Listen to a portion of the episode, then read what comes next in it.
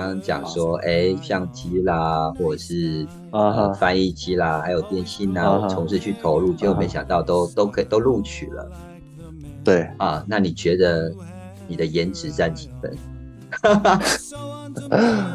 我的颜值占几分嘛？我的颜值哦，我觉得，我觉得，我觉得，我觉得颜值，我只是给人家的第一印象啊，啊，是就是啊就是就对，但但是我觉得第一印象不一定都是完全靠外表，尤其是你是应征比较大的公司，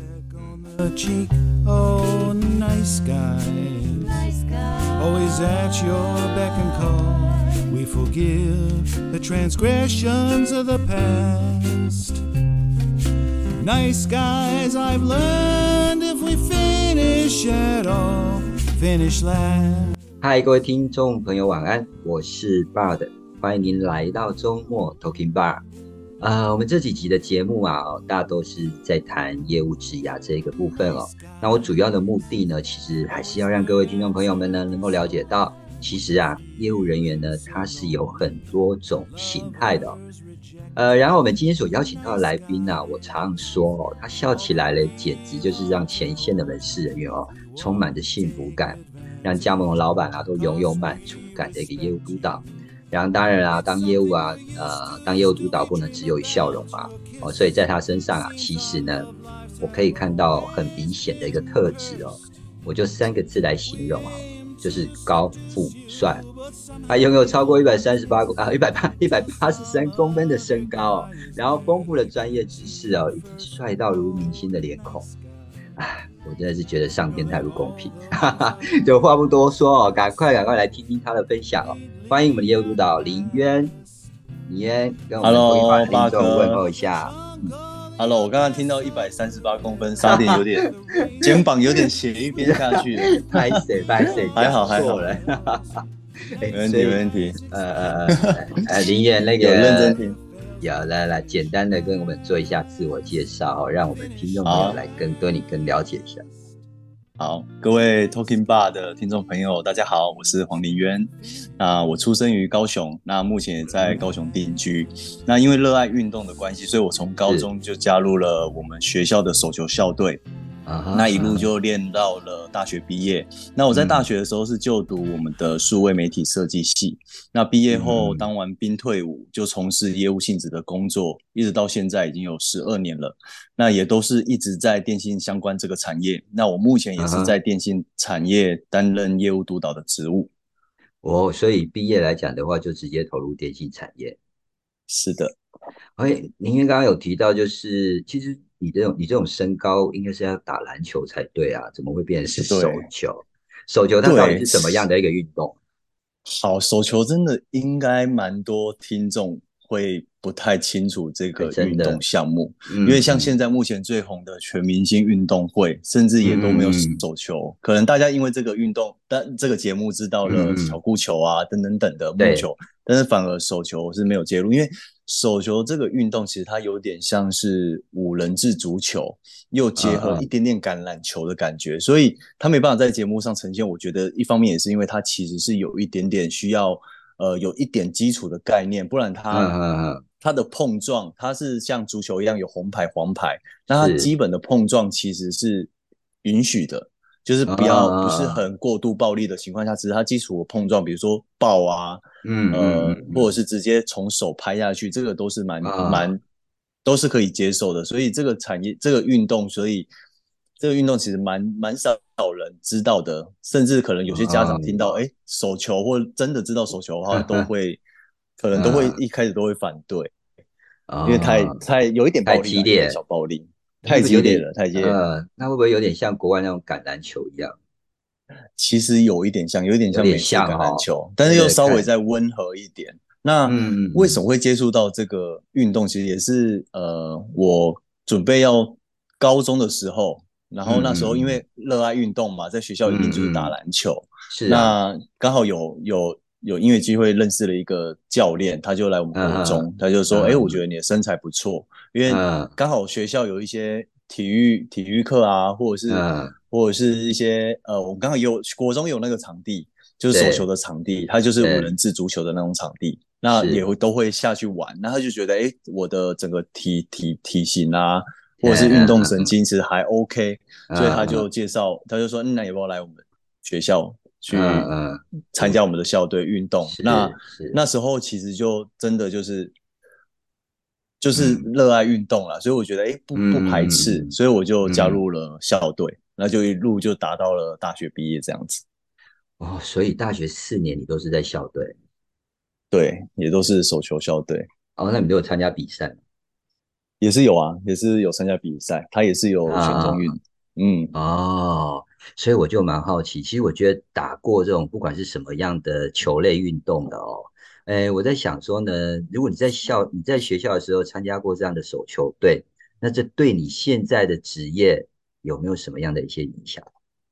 嗯，确实，我觉得在这段运动的生涯啊，对我真的是有一些影响。像比如说，我觉得第一个就是理解事情的能力，因为在练习的过程中啊，其实教练会教到动作嘛，然后再来进阶一点就是战术。那其实呃。十几年前，那时候手机还不发达的时候，其实校队啊的那种压力，就是教练他也有压力。那教练他的压力就来自于成绩嘛。那他如果说要好的成绩，那他一定会有各式各样的方法。那那时候的那时候的压力，其实。哎，我我觉得比较大，也有可能现在也有了，我不晓得。但是当时那时候在运动的时候，那个那个环境其实就是我教练说的事情，你就要认真去执行。那如果说执行不好的话，那一定会有很很基本的一些让你记得的方式。对，所以 也也也因为这样子，所以其实呃那时候就会训练到，就是会很仔细听，呃像。嗯，就是别人要传达的事情，像我现在目前，比如说业务性质，就是我们的主管或者是客户，他在跟你讲事情的时候，你会很快的可以理解到，哎，他想要表达的是什么。嗯嗯嗯嗯，对他，他不太，因为有些人如果说这块比较没那么好的话，他可能会需要花很多时间去消化，哎，这个客户或这个主管到底是要跟我讲什么？但是，哎，虽然虽然就是毕业就在从事业务这个工作，一开始的时候，其实我对于这一块就。比较得心应手一点，然后还有一点，我觉得就是执行力，就是我刚刚前面有提到的，因为在整个运动的生涯过程中，其实呃是一个高压的环境。那如果说你的执行力不够好的话，那那教练一定会想办法让你让你把这个 把这个他交代的东西把它执行到好。那久而久之，对，久而久之之后，你就会发现，哎。就是公他交代你的东西，你可以第一个就是第一步就是理解，那理解完之后，你就会彻底的把它执行出来。嗯嗯，呃，就是这样一步一步来。那因为我喜欢运动嘛，都可以加入校队。那也因为这样子的个性，所以当然就是求胜心喽。因为运动员都不喜欢输嘛。那求求胜心这一块，我觉得就跟业务很像，就是你业务就是你一定要需要求胜，那你求胜。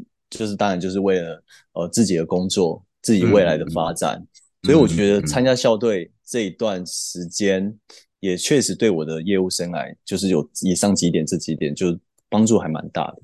嗯嗯嗯，哎，听李渊这样说的，我就觉得那个教练好像不管你们做什么，他都有方法可以让你们能够做得更好。对对对，就是 即便当即便那时候真的是就是哦，每天都因为我们每天都要六点四十就要到学就要到学校了，就是日复一日，这训练日复一日啊，真的那段时间会觉得哇，我我还要撑多久？真真的会这样子讲，所以所以我觉得哎，好像另外一方面就是哎，真的遇到压力的时候，好像比较不会轻言放弃，就是那段时间训练来的，就会发挥。这这也是嗯，对，这我觉得这也是其中一点啊。哎，没错，我觉得哦，就像这样这样听起来，就是从球场到职场哦，我觉得有时候球场上的经验啊，跟这些技能哦，真的就像一样可以应用于职场上哦。那而且啊，呃，这些好像都有可以帮助你在职场上更容易做得更好。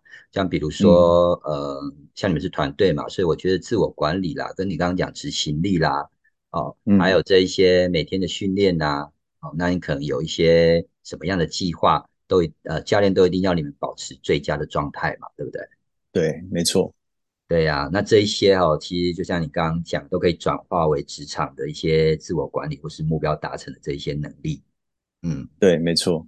啊，哎，那我我是蛮好奇的，那怎么没有往这方向去发展？你是说运动员？运动员吗？对呀，呃，应该是说我我一开始选择了这个运动，在台湾的能见度是比较没那么高的。那哦，那所以所以所以呃呃，像我我还有很多朋友啊、同学或者是学弟，其实现在还是有担任教练的，或者是担任老师的。对，就是。透过这项运动往这条路继续发展。只是我那时候大学的时候，其实我就有一点点想要比较倾向，可以再学到其他的技能。所以我有一些朋友跟同学，他们其实是读北体的。或者是台台湾体育学院的，就是真的专心于这项运动。嗯嗯，那那边的培育就是一定是帮你训练成教练，对，或者是老师，或者是跟运动相关的人。那我当时的选择就是选择呃大学，就是科技大学。我那时候是就读民传大学，那那时候就是有学习到。我刚刚稍早有讲的，就是设计，就是数位媒体设计这一块。哦，那那也因为读了设计，嗯，对，那也是因为就是方向开始从大学开始有一点转换，也是有接触运动，但是呃比例上就不太一样了。你可能体育学院就是百分之百就是以运动专长为主，那我大学的时候可能就是要 fifty fifty，就是你要有一半的运动，那你你的课业、你的专长也设计也都是要顾到好，顾好。嗯嗯嗯嗯，不过你刚刚有讲到了，我觉得说确实哦，我觉得你那时候在球场上学到了很多有用的技能跟经验，而且这些能力真的可以帮助在你在职场上，呃，现在目前哦，就是能够呃做的那么的顺利。我在想之之前在球场上的那一些呃能力，对你来说应该是多多少少应该是影响很深的哦。对，都有帮助到。嗯，哎，你刚刚自我介绍的时候啊，所以刚刚也提到，就是说你后来到大学是读了呃媒体设计嘛？对对对嘛？哎，那你毕业后也没有想过要从事相关的职业啊？其实还还真的有想过。其实我大学的时候有找过，毕业之后就是退伍之后有找过跟设计相关的工作，但是因为我那时候我我其实不太习惯北部的天气。跟 对，因为因为因为比较，因为我可能读桃园，在桃园读书，那那边就比较湿冷，湿冷，然后我就觉得哇，那边的天气跟步调可能比较不太适合我，所以我就是毕业之后我就想要回来南部工作。那我在南部其实，在在退伍之后有找过一段时间的设计相关的产业，但是我发现，在设计这一块，十年前我那时候。甚至 F B 才刚出来，然后 YouTube 还只能用电视、电脑看的时候，对，那时候的设计真的比较不容易找。然后，而且在初期的时候，他的薪资待遇也会比较比较低一点点。那也是在这段时间呢，刚好就接到我们的那个人力派遣公司的电话，然后他就问我说：“而你对手机的产业有没有兴趣？要不要尝试看看？”那我就想说。呃，我想说，其实我也蛮喜欢跟人接触的，而且我也喜欢跟人家聊上几句。那我就觉得，哎，可以试试看。那嗯，一接触之后，那就一路就是在电信产业，就做到现在这样子。OK，那那我那既然这样子，那你就要谈谈你那个在电信产业的这段职涯了。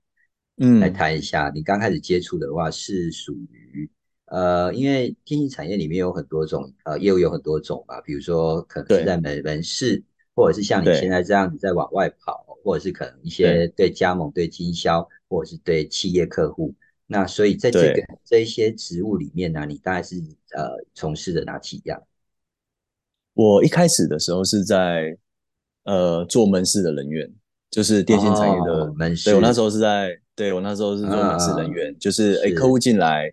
给予服务，那客户的需求就提供给他们，嗯嗯，比较相对比较单纯，但是呃压力也会比较大，因为我不用我不用管理，我不用管理，我就是。哎客户要什么我就给予什么需求，那那到进阶而来就是放大需求，因为你不会是所有的客户一进来他就说，哎，我要办门号，我要拿手机，所以从门市可能先先做提供需求，然后再来是放大需求。那嗯做了一段时间之后，哎，我就发现，嗯，好像好像好像一直在做门市人员，我就会在想说，哎，是不是有机会可以再往上提升？所以那时候就又又先接触了我们手机周边的配件，那就是先从业务开始做起，因为我们那时候的公司是在北部，嗯，然后南部是还没有还没有还没有据点，所以我就那时候嗯就是先帮他负责南部的一些哦负责业务。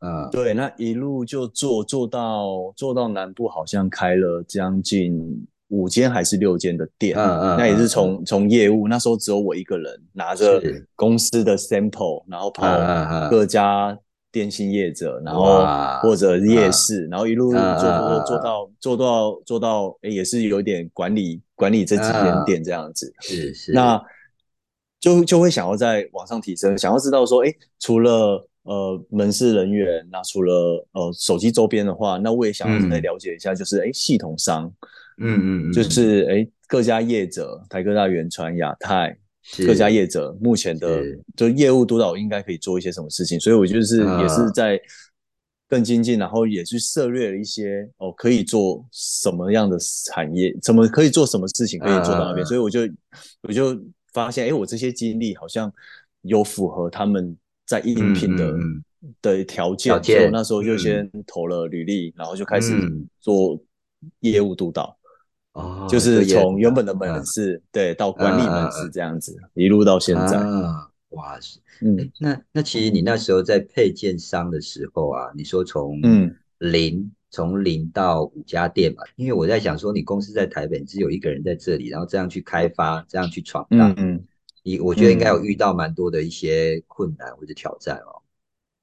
哦，有，一定有。而呃，嗯我觉得一方面，其实我也是刚好搭上了就是智慧型手机这个潮流。嗯嗯嗯，对，就是刚好就是大家普遍，呃，以前大家可能要花智慧型手机，可能就会觉得好三好几万块。那那时候智慧型手机还没那么发达。对，那我在开始接触配件的时候，因为我在台科大的时候就有接触传统手机到智慧型手机，但是那时候嗯智慧型手机的接触度还没那么高，因为可能一些 App 的发展、YouTube 都还没那么成熟，嗯，对，还没那么成熟，所以一直到开始变成熟的时候，我刚好接触这个产业，所以大家普嗯遍换机潮越来越高，那嗯手机的价位呢也越来越平民化，不像一只手嗯。机都要两三万，可能六七千块就可以买到一只很有品牌的手机了。那、嗯嗯嗯。那段时间，其实在跑的过程中，嗯、一定有比较好跑啦。那当然也会有遇到问题，因为因为因为别间店也都在做，尤其是呃，我是我这个品牌是北部下来的，对啊，那大家应该南部也有对，南部也有也有专门在跑手机配件周边的，嗯那甚至他们的换货各方面都还要来的方便，呃因为我的总公司是在是在北北部嘛，所以如果说有哦需要做换货的话，相对性比较麻烦。嗯，所以其实嗯那段时间，呃，就是先解决他们的疑惑，就是换货这一块。那嗯再来的话就是价格，因为我嗯觉得那时候、那时候能能在快速发展，还有一一步的原因就是我们没有太太大的就是管销成本，管销成本。哦我们的啊管销成本是比别人还要低的，所以我哦们配件因为呢，因像为你没有门市，你在对南部我们没有店嗯，对，嗯我们在南部没有门市，我只要拿着 sample 到到找各各位老板，老板觉得呃 OK，那价格呃对价格就比较好谈。那价格好谈的话，他们就会进货。那嗯换货的话，我就会变成说我就是呃，你就是先拿，比如说这个型号，你就是所有的颜色你都拿，或者是比较好卖的颜色你就先拿。嗯，那嗯拿多也都没关系，我就给嗯。他们就是只要是卖不完了，或者是你想要退掉了，嗯那我们就会退掉。那我给的这个方案，哦是不是对他们来说，他们就可以先把可能需要、嗯。可能会有会有呃不良品的东西，他就可以先叫货，因为可以退嘛。他就是啊他就是啊。他对他就可以先拿，那之后嗯。等到觉得哎这个商品的周期差不多了，那他想要退，嗯我们再帮他嗯做退货，所以到时那时候就不会有哦。说就是啊我要退货还要拿到台北，然后再回来，就省了这个对。时间。嗯哼哼。嗯。帮他们想想办法解决问题啦。那嗯只要能解决他们的问题，哎、就好像越来越顺了。那就会从嗯。从夜市开始，就老板也觉得，哎、南部就是这段时间他也会觉得，哎、南部好像可以发展，所以他就先在六合六合路那边先开了一间店，专门在卖配件的。嗯嗯嗯然后我就是管理那间店，然后嗯一直到。呃，第二间、第三间到第五间、嗯第六间这样子，嗯嗯，对我就是负责南区这样子。会不会是老板丢你在那在在南区来试个水温水温看看？也也算是啦，对呀、结果没想到你能力那么强，把它把它那个开起来。就刚好搭，我觉得刚好就搭搭上了，搭上了这个热潮。呃，哎所以原则上啊，这都像这电信周边啦、不管是电信周边，或者是你在前线人事的前线，或者是到现在的业务辅导，这样过程当中十几年来哦，你觉得在你的这样业务职涯当中，最让你觉得有成就感的会是什么？成就感的话，我觉得应该是认同，嗯就是大家的认同。就是我我我举例我的家庭好了，就是我在刚退伍的时候，我的爸爸妈妈一定都会希望，我觉得各家庭都一样，都会希望自己的小孩可以找到一份稳定的工作，像是公务员啦、嗯邮差啦，甚至甚至我爸还说，你要不要去想要不要去做一下职业军人之类的。哎呦，哎，这真的哎，对啊，我也是跟我儿子说，你要不要去考军校？真的，我跟你讲，啊你因为因为我觉得我应该是我也比较清楚我我自己的个性要的是什么，对，对。也比较小小叛逆这样，所以我那时候对于比较单一性质的工作，可能就觉得哎比较不太适合我，嗯嗯，所以我就是也算是有点不顾家人的建议，就走上业务这个职务。是对，因为业务这个职务一可能一开始给人家的感觉就是好像没那么的稳没那么稳定，对对，所以他们嗯。一开始一定会担心，尤其是我，我一开始我要我我大学毕业之后我要还学贷，然后他嗯他他们怕我做业务的话会不会连自己都养不起这样子，嗯嗯。嗯然后嗯但是随着时间一长啊，他们就会发现，哎，其实哎就是好像做的也还 OK，因为其实我不太会。我不太会抱怨自己的事情了，我觉得事情都有解决的方式，只是找对方法而已。所以就是。是一直做做到现，就是做到现在，就是哎养得起一家人，然后甚至也养得起自己的小孩，所以他们也是 从原本的反对到现在都还蛮支持的。嗯那对我来说，我觉得事情就是做的事情，如果说能得到家庭啊，或者是呃嗯现在的主管公司的认同，那我觉得嗯就是我持续往前的一个动力。而这也是我最大的成就了，我觉得。也没错哎，其实说实在了哦，家人的支持啦跟鼓励，真的对我们非常重要哦。尤其是当像我们在外面跑业务啦，面对的一些打击啦跟压力啦，嗯，哦，那回到家里，哎，那家人呢可以提供对于我们这样的一个支持跟鼓舞，那你就会觉得你对为家人努力哦，你就会认为就很有价值啊。对，没错。我觉得主管也是一样啦啊、完成一项任务或实现一个目标，主管的肯定哦跟赞扬，嗯，其实都可以让我们感受到在自己的工作上是得到认可跟重视的哦。对，对啊，那林渊刚刚其实要谈了那么多哦，其实我真的认为，呃，我觉得啦，我觉得在那个呃业务工作上哦，真的是发挥很多很多的一些能力。你认为啦？你认为业务工作中最重要的技能会是什么？嗯，最重要的技能，理解，嗯我觉得要理解问题的能力，这一点蛮重要的。就是嗯你要很清楚知道公司指派你的工作任务是什么，你才不会白忙一场。因为我们是公司的第一个窗口，就是你面对的客户，他要得到新的资讯，一定是透过这个业务去做一个传达。那如果说你的方向错了，那有可能就会造成客户的损失。所以你在理解公司要的方向是什么。然后去理解这个问题，我觉得是蛮重要的。嗯然后再来是，我觉得要找对方法，然后有效的沟通，嗯因为你面对的客户其实都有不同的经营理念和方式，嗯又或者是说他们在理解事情的掌握度，其实也都会有一定的落差。所以如果说你都是用照本宣科的方式去沟通一件事情的话，那嗯。反而会遇到更多的问题，你会发现有些听得懂，有有些听不懂。那你听不懂，嗯你要花更多的时间再去再去跟他做说明，要拿出更多的资料去跟他说就是这样子。那我觉得反而是不太不好的，所以你一定要有效的沟通，一定要先消化好，就是你要去沟通的内容，那再针对不同的客户群，嗯，去做一个有效的沟通。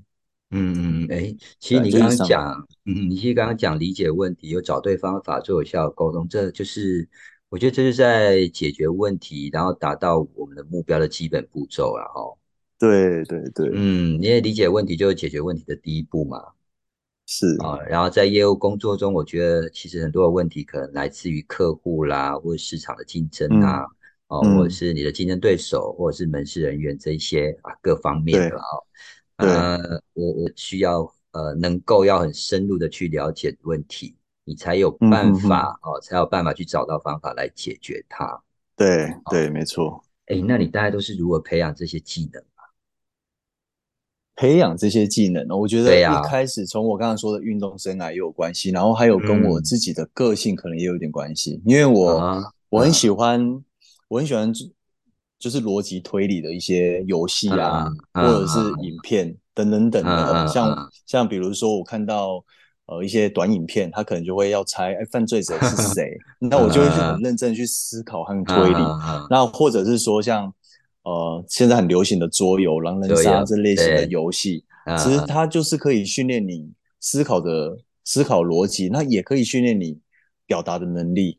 因为你如果说你的表达不好，即便是你再清楚。知道呃公司要的东西是什么？你如果说表达不好，也有可能会让别人曲解。嗯嗯嗯，所以我觉得就是没错，刚好刚好我这个兴趣，因为也也有训练到我，好像在工作上这一块就会稍微比人家还要强。嗯，对，确实确实，所以你应该喜欢看柯南吧？小时候嘛，看到 看到会害怕这样。这类型的都会觉得还蛮有兴趣的，就会想要去猜说，哎，到底发生什么事？为什么他要去做这件事情？那我觉得脑子有一直在去转，要是在想这件事情，就是习惯，就是遇到问题你会去思考的时候，你是工作上真的遇到，哎，呃，就是哎，林渊这个东西，到时候你就是怎么做的时候，你就会说，哎，你就会去思考，哦，要怎么做会比较好。那结合我刚刚前面讲的，哎，针对不同的客群，我我我用。针对这样子客户的方式去做一个沟通，就是一路这样子一步一步来。其实没有一个很强的方法，但是就是很基础的东西，就是做到一个极致，那可能就会让你的客户呃对你有信任这一块，我觉得就还蛮重要的。没错，没错。其实这工作在逻辑、跟思考、跟表达，我都觉得这三项能力是真的是蛮重要的。对，真的，嗯。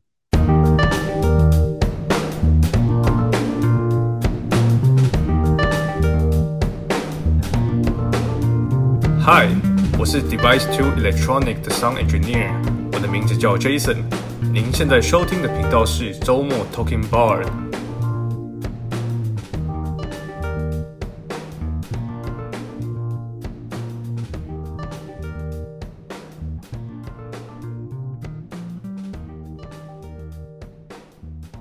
哎，林源刚刚这样讲的话呢，其实，在这些业务职涯的当中啊，呃，我们除了业绩压力的挑战以外，那你还有没有觉得更挑战的事？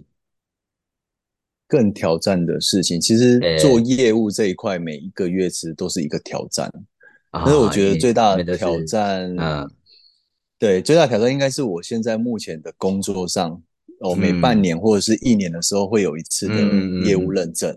那 业务认证的话，嗯，它就是每一次都会有不同的主题和方向，让业务去做一个探讨跟说明。其实公司的压力是没没那么大啦，但是就是你知道自己就会做业务，就好胜心、求胜心就会很强。那我对，那我们必须要从无到有，然后自己制作 PPT 简报出来，然后还必须要站在台上面对全省的长官和所有的业务去报告你的内容。所以每一次的认证对我来说，其实就是。真的充满着挑战。哦，每次都要绞尽脑汁去规划你简报的内容、桥段啦、案例啊、分享等等等，就是一些自身的经验。那也因为这一两次之后啊，我也发现其实也因为这些认证，就是可以训练到台风，然后口条还有简报的技巧。那有时候我觉得像你刚才有说怎么去面对这个挑战的时候，其实我的我的方式其实很好很好玩啊，我都会，嗯。我真的过不去的时候，我都会跟自己讲说，就是好，你当做你现在就是在演戏，你就是一个 演员。对，演戏演员嗯是一个很好玩的事情，你就是把这嗯二十分钟把它演好就好了。那你手上，因为我们做做做简报都会有逐字稿，那你就是把这个嗯逐字稿当做是你的台词，那你只要按照上面的内容把它讲顺，你的演出就成功了。那我用一个比较好玩有趣的方式去、去面对这个挑战。那我觉得嗯有时候这样的方式反而会让自己。诶，就是安安比较安定一点，就是你不会觉得你不会把它看得太重，你就会觉得哎，我就是把它演完就好了。嗯哎、反而就是过程中就会比较轻松一点，那给也不会给对给给下面的长官了太大的压力。我觉得我都用这样的方式了。嗯嗯，对啊嗯嗯嗯，确实，我觉得呃，我觉得这个每半年然后给我们来了一个挑战，而且每次的题目都不太一样。呃，。对，不过你刚刚有提到，就是说呢，就把它当成自己是演员来演戏啊、哦。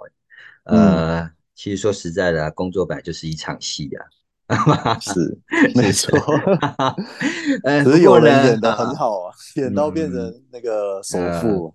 我们还应该 要还要再再更进步，把自己再演更更好一点，演一个有钱人。是是是其实我那一天有看到一篇文章，我觉得他写的，呃，他的抬头很吸引我啦。就像我刚刚讲的嘛，他就说，呃，上班只是一场戏哦，大家是因为贫穷来相聚。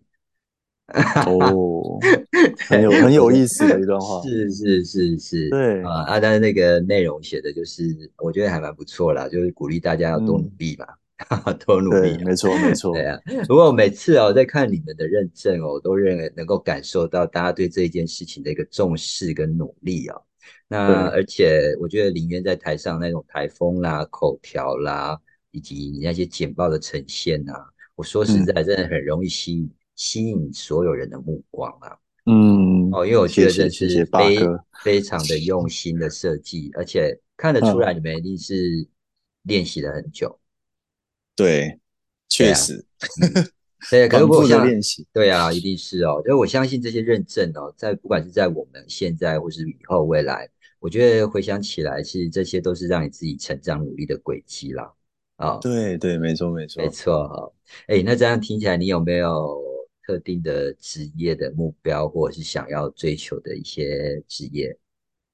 嗯，其实做业务的话，其实还是希望，如果有机会的话，可以往管理管理职的职务去努力。我现在的工作其实已经跟管理有相关了，但是是。我所谓的管理是内部的管理，因为我现在的管理不太不太需要做到，就是内部内部的管理不用那么重，我可能就是管理好我的客户就好了。那是在网上的话，应该就是像经理职，就是啊管理业务、领导团队可、对领导团队。嗯对，因为我觉得就是真的随着年纪啊和工作的经历慢慢增加，就会有一种嗯好像必须要在在网上一点点的那种危机感。我觉得那种感觉就很像，很像嗯，很像我那时候还在门市的时候，就是感觉好像嗯呃，真的要一直做门市吗？就是我嗯我我做门市也没有不好，我觉得门市很好，但是门市呃可以做多久？我可能就会开始嗯自己会去思考这件事情。我觉得就是一种危机感。那嗯嗯嗯嗯嗯就就觉得应该要去要去再做往上的提升，嗯，那嗯不然的话就会很容易被年轻人取代。所以其实我我我在追寻这个这个方向的时候，我也会默默的去观察我们公司的主管的管理方式和嗯特质。就是遇到问题的时候，我也会去反过来去思考说，诶，如果说这同样的问题发生在我身上的话，嗯我会用什么样的方式去做管理？那其实我觉得我们公司的主管他也给我们很大的空间，他其实也都会都会去问我们业务说，哎，如果说这件事情的话，嗯你你会去怎么去做处理？嗯那我觉得是间接的，就会去站在他们的角度去思考，哎，这件事情可以怎么做？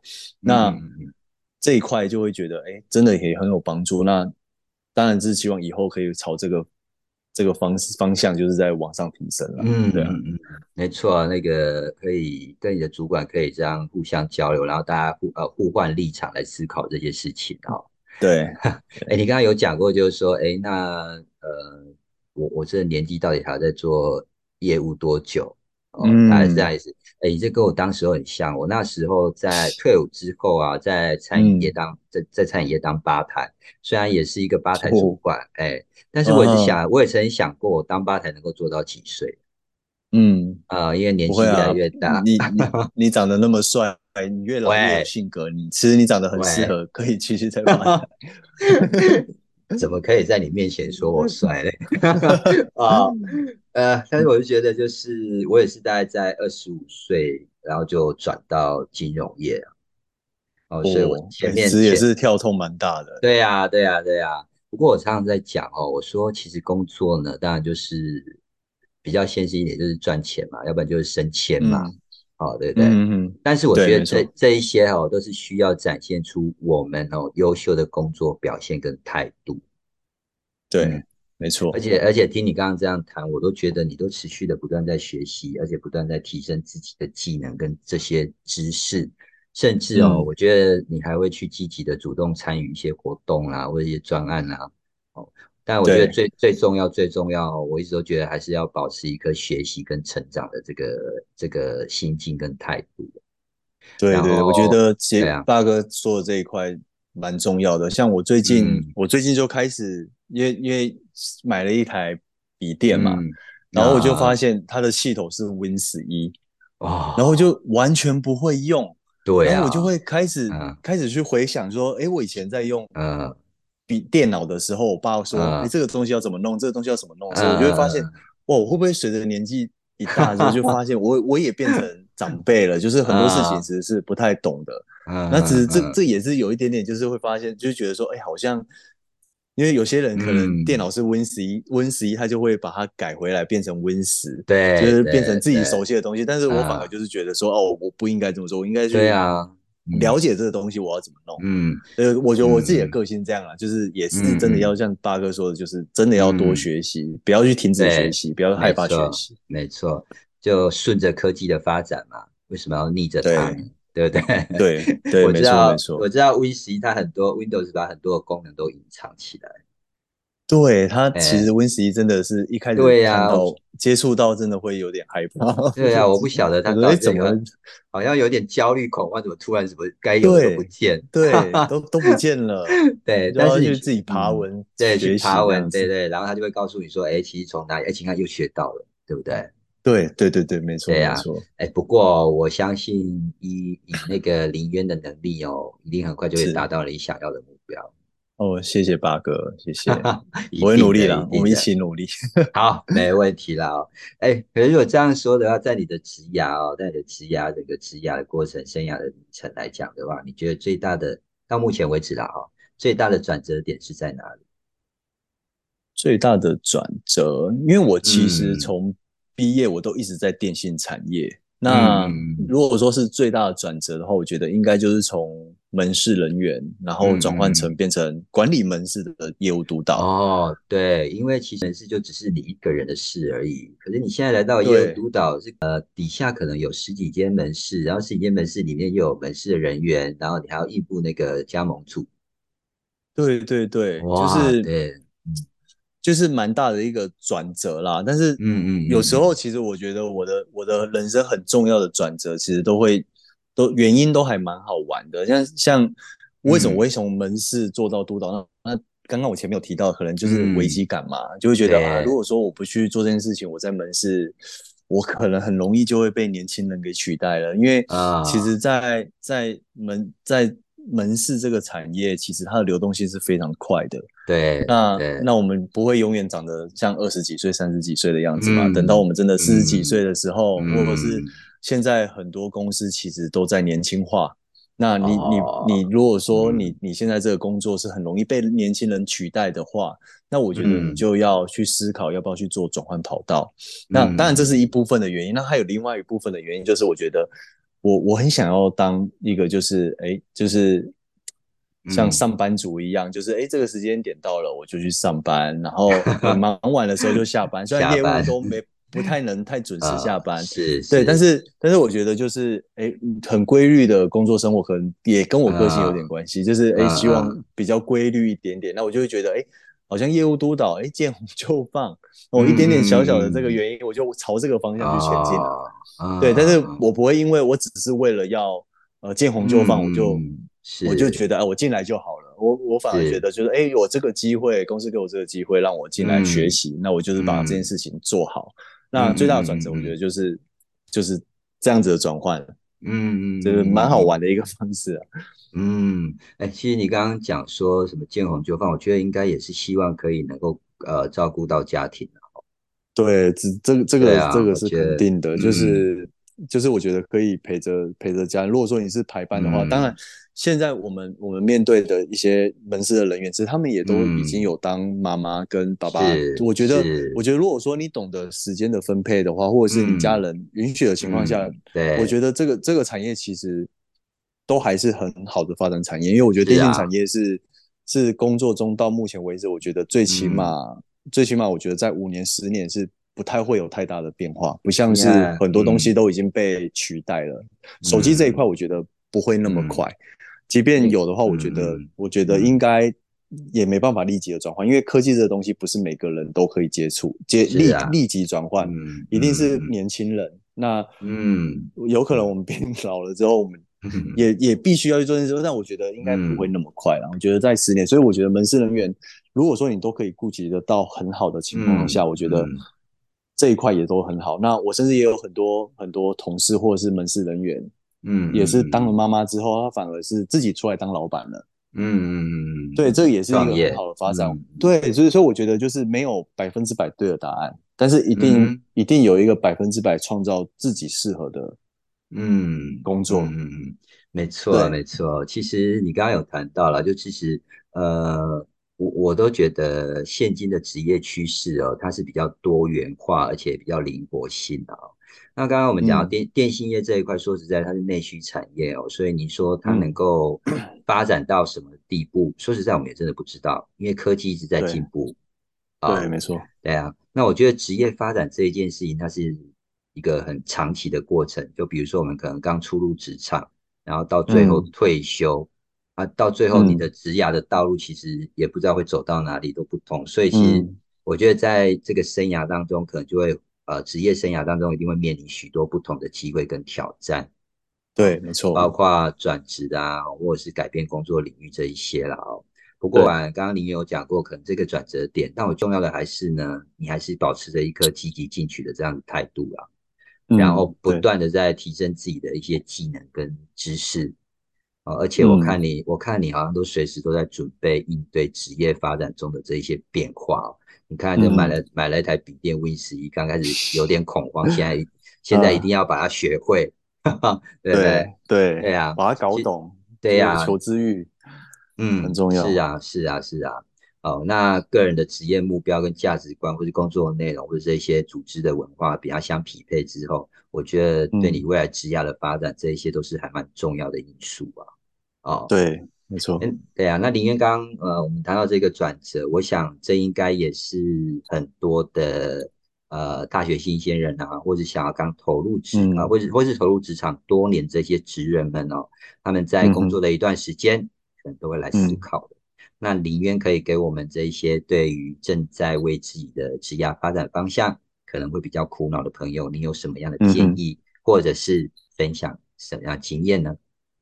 好，我觉得我对于刚出社会的年轻人呢，我觉得，呃，一开始你在对工作还比较抓不到方向的时候，你可以问你身边比较信任的长辈，就是我说的长辈，可能是三四十岁，他正在他的工作领域上是正在冲劲的那些那些人，然后他并且他是了解你的，我觉得你可以询问他们，就是工作的。你现在目前的这个工作的发展性，像我以自己为例，我那时候毕业的时候，我也是问我朋友，我就说，哎，我我应征到了几份工作，就是我应征到了相机，都是业务相关的，然后也有应征到，也有应征到那个电子词典，然后再来就是我刚刚前面讲的，就是手机的产业。那我就问我朋友，他就是说，哎，其实你的个性做这些产业都。蛮适合的，因为你都是业务相关的，我觉得你的个性是适合的。但是他就会给我建议，他就说，其实现在很多东西都已经开始要被取代了，嗯嗯嗯嗯嗯，像是你相机就会被手机取代，哦对呀。那那你的电子词典查询的东西，对呀，未来也会被取代。但是我必嗯。须要说，其实他在跟我讲这些的时候，那时候还没有智慧型手机，是啊，我们就是还在、嗯，对那时候还在二零一零年，你自己都不会去思考这个问题，但是那时候的长辈其实就已经诶给你这样子的方向了，所以我觉得嗯。你真的抓不到方向的话，我觉得你可以去询问你自己身边真的比较信任的长辈朋友、或亲朋好友，或是老师，嗯问他说：“诶，我想要走这个产业，你觉得我适不适合？”嗯，那我觉得，我觉得如果说真的足够了解你的话，或者是他对整个整个呃工作领域上都有初步的了解的话，他会觉得，哎，你比较适合什么产业？这个产业可以走得比较长久。嗯所以我给新鲜人就是觉得不要不要害怕开口问，嗯，甚至我觉得问自己的家人也都可以。我觉得这些都是参考依据，因为他都是你身边嗯最信任你的，然后也都是最了解你的。嗯，没错，就是给给新人给新鲜人嗯这个这样子的建议，这样子。嗯哼，确实啊，收集资料很重要啊。哦，因为对刚刚新鲜人要要找工作，因为这些大人们在外面闯荡也一段时间了，大概也比较比较知道未来社会的趋势吧。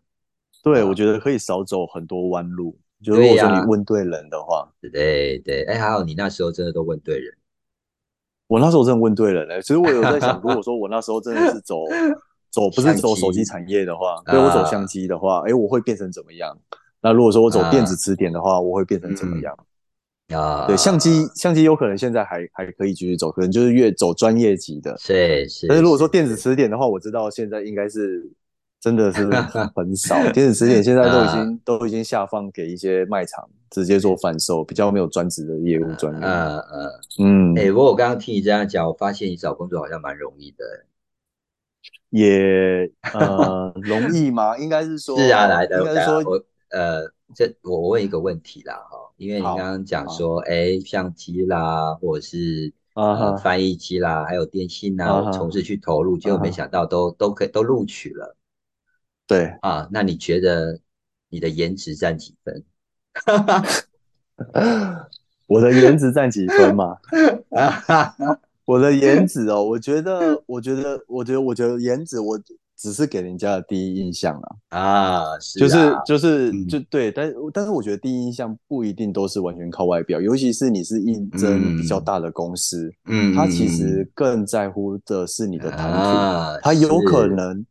会在听到你讲的一两句话之后，就知道，哎、嗯你适不适合来这份工作？尤其是对你遇你你在面试大公司的时候，你面对的一定不会是老板，对一定不会对对，一定是 HR。对，那 HR 的话，他们就会很嗯主观，他们绝对不会因为说，哎、这个小伙子长得好像还可以，是我的菜，嗯就把他应征进来，因为他对他来说，他上面是有 有压力。那用人主管对啊，用人主管如果对对不同意对不同意也不行啊。你要觉得这个人如果说我这个这个人比比老比老板太帅了不行。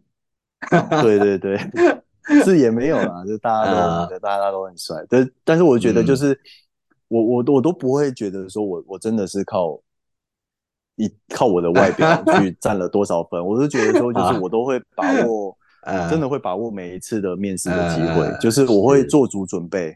我我我觉得蛮多人都会这样子做，嗯我都会在面试之前，我都会先去查好，就是嗯诶他应征这个职务的方向，嗯还有他的产品的内容，就是我会足够、嗯做足够好功课才不会对我才不会说就我因为我我蛮怕尴尬的，嗯，我我们怕他问我东西我是完全不清楚的，所以其实我都会先初步了解，甚至我会做一些市场分析，嗯就是诶我这我现在应征这个工作跟其他的工作，因为最常被问到问题说，诶那你怎么没有去那间工作去做面试？嗯啊，如果说你只会回答说，嗯，因为他没有缺人，啊，对，那你可能嗯。就就不是你要答案了。他可能没错他可能也不是真的要正确答案，但是他要知道说，哎、嗯你你可以回答出什么问什么东西。嗯，是是是，你看我们林院多有趣。哎，我刚跟各位听众，我刚刚讲的是开玩笑的啦。啊，你要林院这么有趣，他们认真的回答我，你看，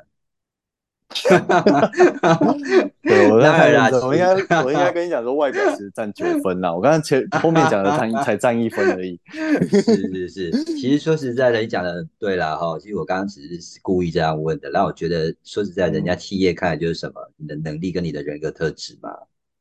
对对对对，对呀、然后你的专业在哪里嘛？哦，还有比如说你对这家企业了解多少，就像你讲的做功课这件事啦。对，啊，这也是给我觉得这是给我们呃，就是可能新鲜人要踏入职场哦，我觉得也是蛮蛮大的一个提醒哦。呃，有些人可能就看到职缺，然后就去了，然后那个如果呃面试官问他说，诶，那你为什么想要来应征？然后就啊没有，我看有啊我看我看有缺就来了。对对对，对，这样的回答就不太妥，因为我之前在当管理者的嗯时候，我也呃在应征人，真的有人这样回答我。嗯，对呀、那就表示他功课没做嘛。对你很容易会让你这样回答，很容易会让面试你的人会觉得，哎，你没有太用心对在面试这件事情上面。是是，你没有做功课，然后呢，基本嗯上来讲的话呢，你根本对这件事情不是那么的在意。对，啊，对呀、嗯哎、其实啊，我呃常常在讲啊，我觉得我我像我在外面分享，我都会说，其实一份理想的工作哦，就是你的兴趣，还有你的性格，跟你的能力，嗯跟你的价值观、工作价值观，把它交集，支撑你走下去的哦。但我嗯觉得支撑你走下去的哦，不是绝对只有兴趣、性格或者价值观。我觉得能够走下去的，还是你的能力比较重要。嗯，嗯，所以我都会，对啊，我都会，我都会奉劝，奉劝啊，不是，我都会提醒，我都会提醒这些说奉劝就已经有 年龄了，才会用奉劝这两个字。哎，你对长辈长辈魂又出来了，这样，哈，长辈魂对，对，对啊，所以我想说，就是我都会呃跟同学吧，跟学生他们讲说，真的要把你的能力储备好，哦，然后呢，要把它提升到你想要的理想的职缺的高度，然后让你的对这个能力能够撑起你未来你想要做的事。对对对你有了能力之后，嗯，就不不容易被取代。当然啊如果说你的你的能力是很容易被取代的话，嗯那嗯那嗯可能你在你在工作上就会很辛苦，你会发现你做嗯做的事情嗯可能就会比较不到位，所以一定要精进你的能力。嗯，就像嗯爸爸哥说的，对啊，而且你会一直换工作找方向。对，呃，我觉得林渊很棒的地方就是你找到你自己的方向了哦，然后你这个方向呢，嗯。再慢慢再提升一些能力，然后慢慢慢慢往自己的目标前进。嗯，对，好。刚好找到这个方向是，嗯。呃，觉得哎适合自己，然后也嗯。做的时候也真的都学习到东西，然后嗯。呃也都可以一路做到现在，然后嗯嗯嗯嗯，身边也很多人提携，就是嗯算算真正算幸运了，我觉得。是啦，其实你也探索了很久了哦，探索很久的过程，嗯其实这就是努力嘛。我觉得努力就会带来幸运。啊对，一定是的啊。那今天我真的非常谢谢林渊哦，来分享他的业务人生。那各位听众朋友一定都听得出来哦，林渊呢，他对这这份工作的一个热情，以及对人的一个真诚。啊，像我问他说颜值占几分，他就跟我讲了乐乐分，很认真的在，因为我真的很认真的在回答我大家，对，我真的很害怕大家都觉得，哎、你是不是都只是靠颜值？我其实自己也很害怕会成为就是花瓶，你知道吗？哎呀，所以要很认真的回答一下，嗯，是怕我之后老了会被会被其他帅哥取代，所以我哦我不能靠那个吃饭。是是是，OK，好，那我觉得透过林渊的故事分享哦，让我们能够感受到，呃，其实是他在这个故事里面，他有很多的许多人呃关怀跟支持，哦，那我觉得你的职职涯经历真的是充满了一些智慧，跟你自己本身的一些体悟啦，嗯，哦，对，真的非常的谢谢你带来这么棒的业务人生。不会，谢谢 大哥啊。，各位林渊，那我们今天就到这一边喽。好，谢谢。好，说爸的故事，说我的故事，听你的人生。周末 Talking Bar，我们下周空中再会。李恩，谢谢你哦，谢谢，谢谢，晚安，拜拜，嗯，好，拜拜。Finish last. Nice.